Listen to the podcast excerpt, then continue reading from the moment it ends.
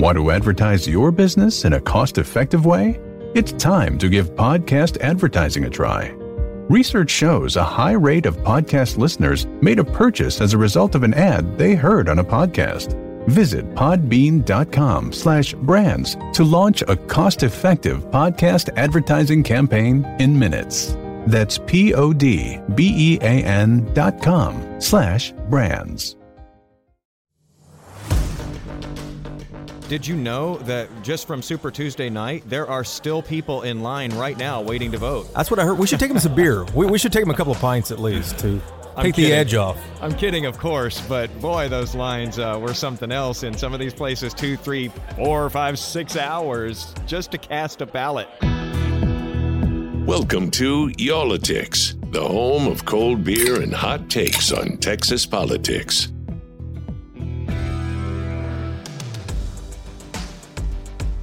All right, quick time out here before we really dive into the Super Tuesday postmortem as to what happened uh, here in Texas. Uh, we got to talk about coronavirus uh, before we go further because, boy, every day we see more developments uh, across the country, across the world, and, of course, here in Texas as well. The World Health Organization says we're close to calling this a pandemic as well, too. In Texas, though, it's not quite, you know, fortunately, fingers crossed, it's not quite as bad as it is anywhere else. A dozen cases outside of Lackland Air Force Base. And, of course, Lackland Air Force Base in San Antonio is where the military is quarantining people, including the folks who are getting off that Grand Princess cruise ship in Oakland, California. Yeah, so they've got more on the way there. Of course, last week we heard of the cases confirmed in the Houston area. Uh, and then on Monday, we got a presumptive positive. That's the local test before the C D C confirms it. A presumptive positive with a man in Frisco in North Texas. Let's call our Our health reporter, before we look at the politics of this, let's give our health reporter a call, Sonia Azad, to see if she answers the phone right now. Hey, what's going on? Hey, are you awake? Can you talk on the Yolitix podcast? Uh, yeah, I'm kind of awake. All right, well, wake up a tad. Hey, so, you know, the, the markets on Monday are going, uh, you know, right down the toilet, it seems like. Uh, have you changed your, your thinking about this uh, this coronavirus? I mean, here's the thing. I'm uh, always sort of diligent in terms of hygiene. Uh, I always keep disinfectant wipes on my desk. I always wash my hands with soap and water um, for twenty seconds at least. I don't personally have any travel plans, um, which is out of the ordinary for me, but that's just sort of the way my uh, life has gone, um, but these first few months of the year. So, I mean, I'm no more concerned than I was when this whole thing, um, you know, presented itself. And I think what I am concerned about is the speed at which we're finding that this is um, transmissible. And so because it's happening so quickly, uh, I think that's what gives me pause. Yeah, I think that's, that makes sense. Yeah, I think that's why we're asking you about what your thought process has been, because I know that you've been putting out a lot of clear information to people and, and, and kind of urging them not to panic, but to, you know, exercise good hygiene and all of that. But we're just seeing the speed at which things are happening. Uh, I will say uh, kudos to you, though, uh, for the hand washing routine. I'm going to admit, before all of this happened, I, I wash my hands all the time, but I don't think I ever do it for twenty seconds. Sonia, you travel a lot and you've been all around the the world. Would you travel right now or in the next ninety days? Um, whew, good question, uh, which I've been asked a lot, and I'll answer it honestly. Um, I do love traveling, and I typically take about four international trips a year. Um, I don't have any on the books, and right now, uh, I there are many places I would not go. Um, partially too, though, Jason, because of just what I feel is my responsibility, you know, as A, a citizen, and B, as a, a health reporter. Um, so, yeah, no no trips to Asia for me right now, no trips to Western Europe for me right now. And, and you know, part of it, too, is what happens, even if, you know, I'm relatively young, healthy, all of that, no underlying health issues, but I, I can't run the risk of being quarantined for fourteen days if I can help it, right? So a lot of the tips that were sort of offering to people um, reduces the risk of exposure, right? Like none of us can probably prevent this one hundred percent. It's so hard to speak in certainties. Um, but yeah, I mean, I don't need to um, expose myself if, Anymore, if yeah. I can help it. Yeah. Let me ask you this. What are you doing differently right now? I'm a little bit more forceful with my parents um, because they are in the, you know, sixty to seventy age range. There are confirmed cases where they live. Uh, my mom, it, you know, has diabetes and, and heart issues. And so uh, I'm, I'm, a, a, I press her more, so more than I normally would right now about stay at home if you don't need to go out. And, uh, you know, interactions with my niece and nephew who are four and six also, Um, or something that I've been talking to them about. Yeah, you know what? That makes a lot of sense. Right now is the time for us, just because of what this disease has shown that it does to older people, right now is the time for us to be taking probably better care of mom and dad, grandma, grandpa, those uh, who are older in our families, and to remind them like, hey, this could hit you even harder. Yeah. Sonia, thanks for answering the call. Yeah, you're welcome. You almost... Uh, I was right about to take a nap. Good. Well, glad, glad we got you. Take care. So, you know, uh, you know, one of the things that Sonia said there that stood out to me, she's an avid traveler, of course, uh, always, you know, posting pictures of, of you know, places uh, far away. The exotic places. And right now there are places that she's just crossing off the list left and right. And that comes as terrible news, of course, to airlines. And we've got three biggies headquartered here in Texas, that being United, Southwest, and American.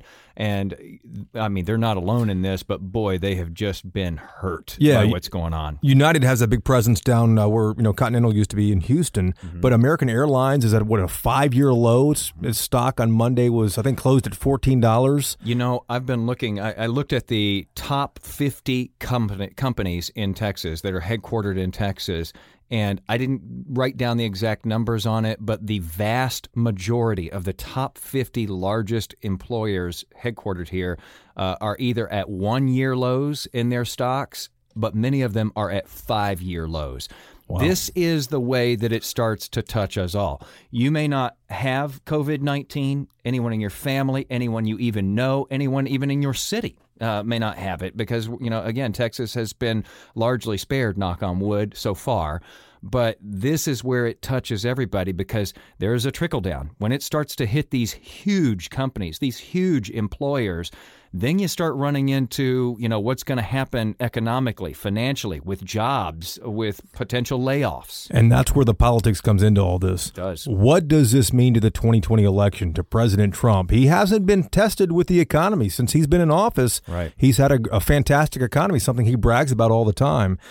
This could be a new dynamic and really change the way twenty twenty unfolds later this year. Yeah. And, you know, and it's not this, of course, isn't just his problem either. You know, we're seeing this uh, with Republicans and Democrats right now scrambling to try to figure out what are we going to do to lessen the pain for regular everyday Americans and for these humongous companies in this country, which are already hurting tremendously. They're talking about things like, you know, setting aside paid sick leave for workers who don't have sick leave. A lot of us have sick leave, thank goodness, but many people do not. They're talking about paid leave for people who might have to stay home and take care of their kids if we start seeing schools getting shut down. Uh, enhanced unemployment for workers who lose their jobs. There's going to be a lot of discussion about a lot of these big items in the days ahead here. Yeah, you know, we've seen a lot of headlines about the testing centers that Texas can test for the coronavirus all over the state. Right. One thing that I haven't been able to nail down is, yeah, we have these testing centers, but how many actual tests do we have? Mm-hmm. I've talked to high-ranking state officials who don't know the answer to that, who are trying to find the answer to that. I'm concerned about a lot of these big companies, and not just the big companies, but the people they employ. Yeah. And I don't know how this shakes out when these companies really start to hemorrhage. What's that going to look like? There are huge health implications. There are huge economic implications and big political implications. We haven't even seen the beginning of it yet, I think. And you may be right about that. So let's get to the podcast we originally prepared for you guys. This is kind of the uh, dissection yeah. uh, of what we talked about last week. The long lines, any way to avoid that when you go to the polls.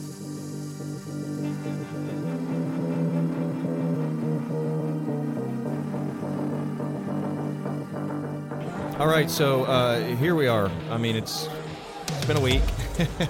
It's been a week of recovery. Seems longer, man. I know, after the Texas primary. Uh, boy, what a night that was. I, I say what a night it was, but it was really uh, several days. I mean, yeah, just to get the count all the way through and all of that. For some races, the Democratic uh, Senate race is going to a runoff. Everyone knew it was going to a runoff, but, it, you know, the, the candidates went back and forth. Yeah. It took every single vote to figure out who was going to make the runoff. And, and now you, we're going to have another election in May. So the question is, there has to be a better way to do this. Now, there may not have been enough machines in some areas. The word may not have gotten out about voting centers. People should have voted early. Mm. But there's got to be a better way to manage all this. And there is another big, big question that is looming, and I've heard this from a number of people. Is this going to happen again in November? Uh, and so we know the perfect person to talk to about this uh, because she was right in the epicenter of what was probably the, the worst zone as far as the lines were concerned on primary night, and that is Diane Troutman. She is the county clerk in Harris County in the Houston area. And if anyone needs a beer, I'm guessing it, it's probably Miss Troutman down there in Houston. Yeah, uh, I would imagine so. Uh, I, so I talked to her a couple of days ago after she had uh, some time to sleep and recover a little bit, and once they finally got done with the count, and uh, we walked through a little bit of this, and there's some interesting things being talked about for November and beyond.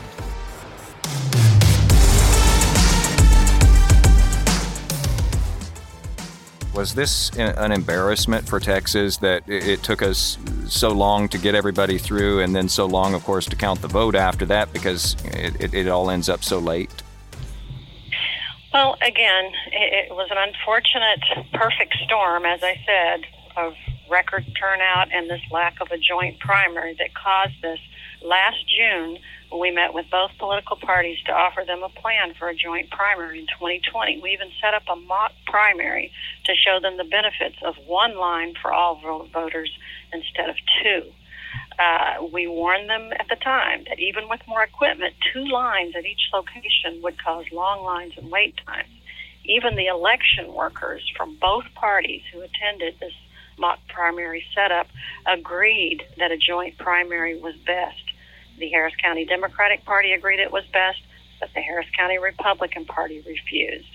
Are you amazed, though, at the, I guess, the resilience and, and the commitment of so many of these people who stood in line for just unbelievable numbers of hours for a primary election? This wasn't even the general, but for the primary election.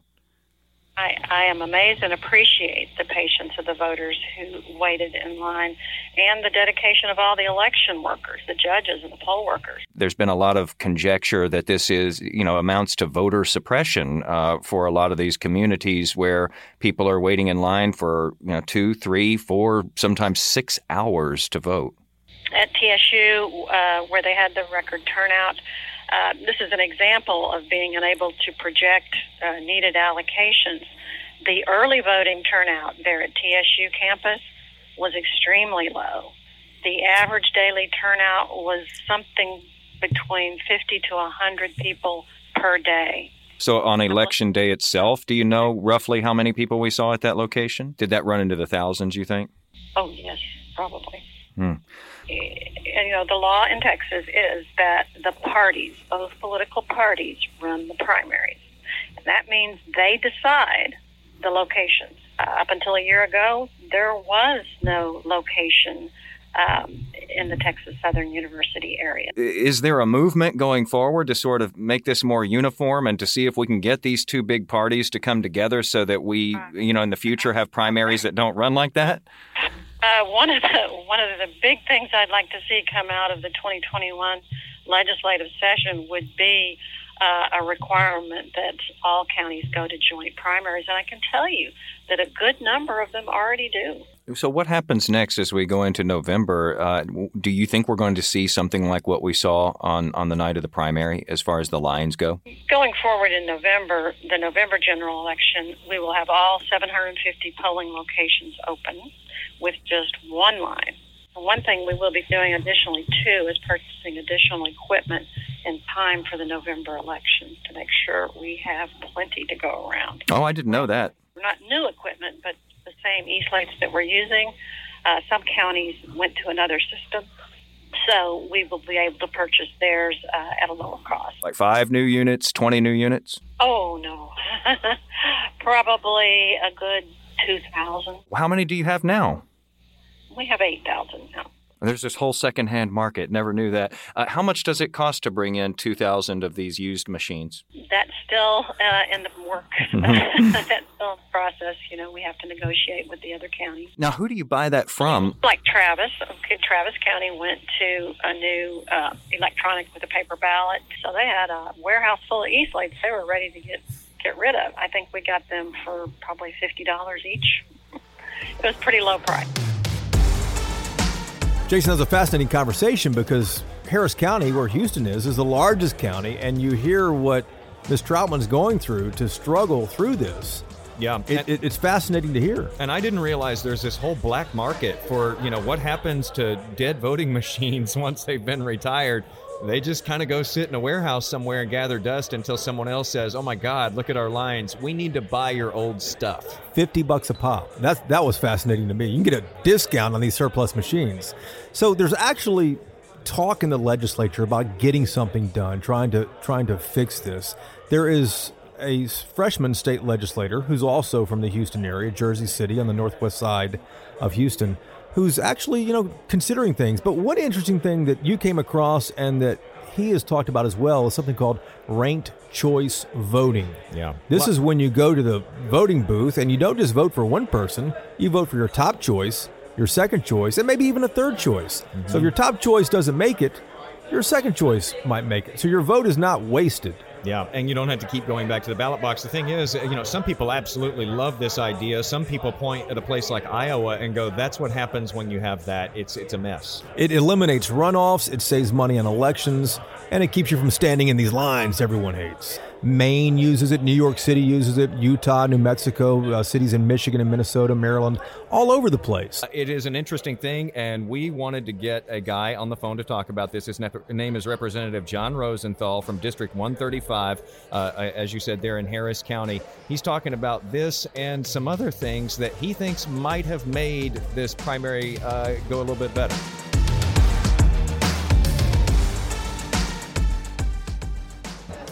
Uh, where are you at? Uh, we are at uh, the Cedar Springs Tap House in Dallas, which is right across the street from the uh, Oak Lawn branch of the public library here, which, by the way, was uh, the site of probably one of the worst lines that we saw uh, in North Texas on Super Tuesday night. Uh, looked like something you guys had down there in uh, Harris County.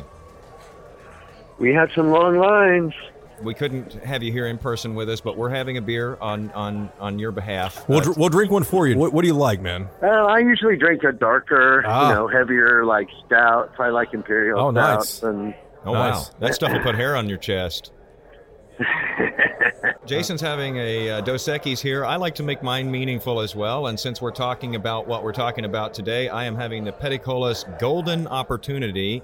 So you're a uh, mechanical engineer by trade. Uh, so That's right. Y- you bring a very different mind to problems, I- I'm sure. So when you see what we were looking at on uh, Super Tuesday night, the Texas primary, what do you think of as far as solutions go? We've heard from uh, some who say we just we need a lot more machines, or we need more voting locations, or something's got to give here.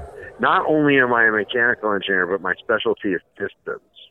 So systems engineers, you know, deal with systemic things, and and we do mathematical modeling. So I'm a serious math person. But this is just a capacity problem. I mean, it's plain and simple, and you could go after that in a number of ways. John, as a member of the, of the Texas House of Representatives, uh, a, a new member, uh, finishing your first term, when the session reconvenes, what, what do you introduce? How, how do you address this? Or is it something that you think you might address with legislation? In the previous session, I actually introduced a bill that was that was aimed at making polling locations more efficient in terms of uh, having the joint primary, so that whether you were voting on a Democrat or ticket or a Republican ticket, you could go to the same place to cast your ballot, and that would save you on on space, on time, on election personnel. But parties didn't like that idea, did they? Uh, political parties, I don't, well, Democrat Party didn't have a problem with it. Uh, they would still be segregated, so they just would not be in separate buildings. we're curious about yeah. ranked choice voting. It's kind of a foreign idea to Texas here, but, you know, they use it in Iowa. They use it in Nevada, the different caucuses. Is that something you like? You think that might work in this state? It is. It is used with great success in other types of systems. You know, in Texas, I feel like we have an endless stream of elections here. We have, oh gosh, we have a general election. We have a special election. We have the primary. We have the primary runoff. It, it goes on and on and on. It seems like we're having elections all the time. And if you, if you employ ranked choice voting, and what we've talked about uh, in order to, to to just to introduce the concept, I think um, we're talking about the possibility of promoting a pilot program for certain types of elections. Do you think Texans would like that? Would you like it rather than having to go to a ballot box over and over and over again for the same election? Re- Representative, what would it take in this state to make that happen? To make it statewide, of course, that's a constitutional amendment. But um, for what we were, the discussion that we were having about introducing pilots, it is, it seems to me like it should be possible to do that in very limited cases by municipalities. But then the critics of this would say that, you know, maybe, uh, you know, somebody does really well with, you know, getting, being chosen as the first choice of a lot of people, but for some reason they don't make that, uh, that cut. They don't get to a majority. And so that name gets pushed down and other names start to come up. And before you know it, you have a candidate who was listed the most often, let's say fourth, in fourth place, and that person ends up going away with the win. But before I would argue that, I would actually run test cases. So I'd like to see data that would show adverse effects from that's, having this system. That's the engineer in you. Well, I test things. Like, engineers love to test stuff. I love to break things. I mean, I really am an engineer's engineer. What, what kind of money do you think this would save?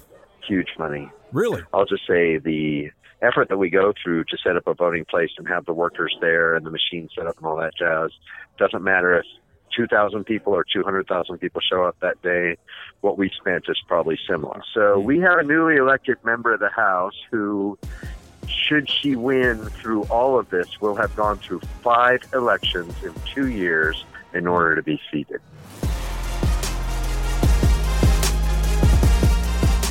So one of my biggest takeaways from Representative Rosenthal is that there is somebody actually going through this now. Yeah. A woman who has run multiple times in the past few months. It's, it's crazy. And still has a couple more to go. And while we were talking with Representative Rosenthal, our producer, Taylor Lumsden, found a number for Anna Eastman. He's quick.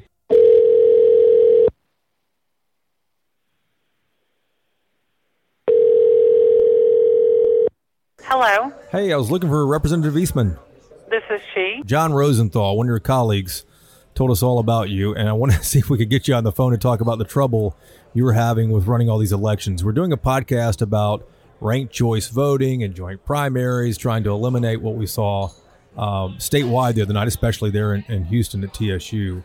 Do you have a second to talk to us? Okay. I mean, I can talk. I'm happy to talk it's, to you about the number of elections I'm going through. Um, Thanks for letting us right. just like uh, call you up out of the blue like this and, hey, you want to do a podcast with us? Let, let me ask you this, Representative. How, how would you fix this? Well, I mean, this is a really unique circumstance because my first race was a special election to fill an unexpired term.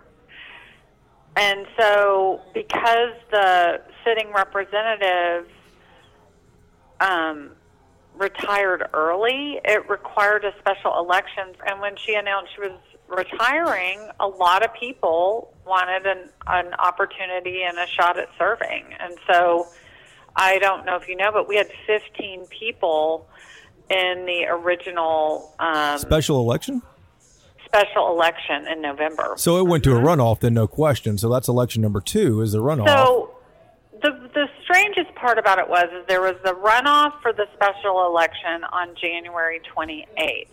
And then exactly three weeks later, the early voting for the primary, the party primary, to fill the next term began. And so you now are in another runoff that happens in May? I am, because I had four opponents, which makes it very difficult to garner more than fifty percent of the vote. And, you know, y'all have a, someone in Dallas in the same situation, Lorraine Bearville. Yes, we do. She was also elected in a special election runoff on January twenty-eighth, and she had something like six or seven people in her race, and she'll also be in a runoff yeah. on May twenty-sixth. Anna, it seems like there would be a, a much more efficient way to do this instead of putting a candidate like you through so many elections. Yeah, I, I agree. you, you sound um, exhausted. I mean, you know, it would be easier if so many people didn't keep running against me, but I also, as a, someone who's run for office, I was a, an elected school board trustee for Houston I S D for eight years. I ran twice. I respect the right of individuals to want to run and serve, and so I think, you know, I don't know a lot in detail about ranked choice voting. I mean, what I've, the little I've I've heard about it is sounds appealing. Um, I think that would make it easier not to have these runoffs. I mean, it does feel like a waste of resources to have to, you know, turn back around because campaigns cost money, you know. Um, and elections do, too. It's expensive to communicate and talk to voters. And, yes, elections do, and they take time out of people's lives. Do you think there's fatigue? There's voter fatigue then? I think so, and lots of questions about, didn't we just elect you? That was the question we got. After January twenty-eighth, we got a lot of questions. You've run in three elections in five months. My joke is I'm going to get the opportunity to win five times in one year. That might be a record. Well, um, um, good luck on elections four and five. Thank you. And thanks for answering I the phone. I appreciate it. I appreciate you answering the what? phone. Oh, thanks for answering the phone. Yeah, I know. I have all kinds of people calling me now. I don't always answer. And you called on my landline. I, so, I, um. I couldn't find a cell for you. I was looking for one. I think it's amazing um, that you yeah. still have a landline. That's great. Yeah, it, it is surprising that someone actually has a landline anymore. I actually got rid of mine, uh, what, a few years back. But the big question about this is whether the legislature will actually consider this in Texas. A lot of states already have it.